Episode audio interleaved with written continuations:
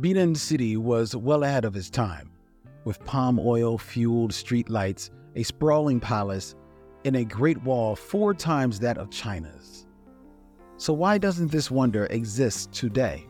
This is Two Minute Black History What You Didn't Learn in School.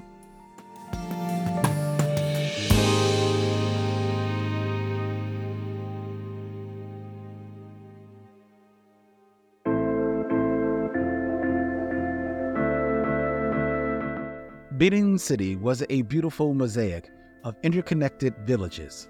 Long before machinery existed, the Edo people built the walls surrounding their kingdom, which were four times the size of the Great Wall of China.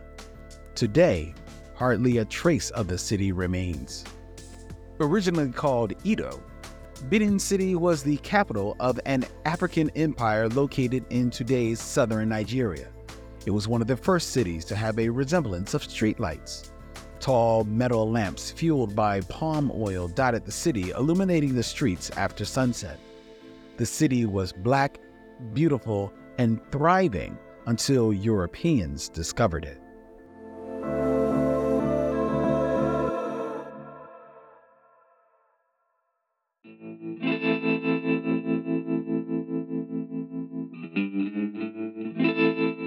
When the Portuguese snuck in, they found a well designed city so wealthy and peaceful, folks didn't need front doors on their homes.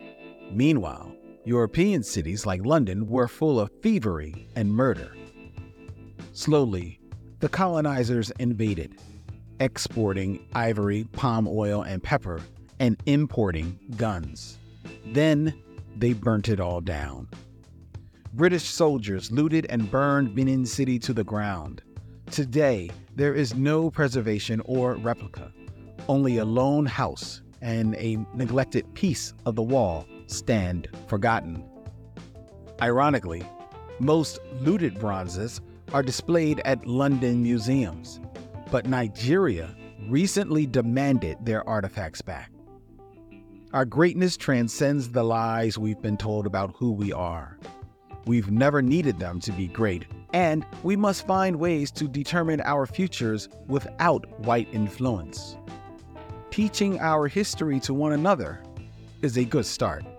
In order to move towards the future, you've got to look to the past. This has been Two Minute Black History, a podcast by Push Black. If you enjoyed this episode and want to show your support, please rate and subscribe to our podcast. Together, Let's celebrate and honor the legacy of Black history.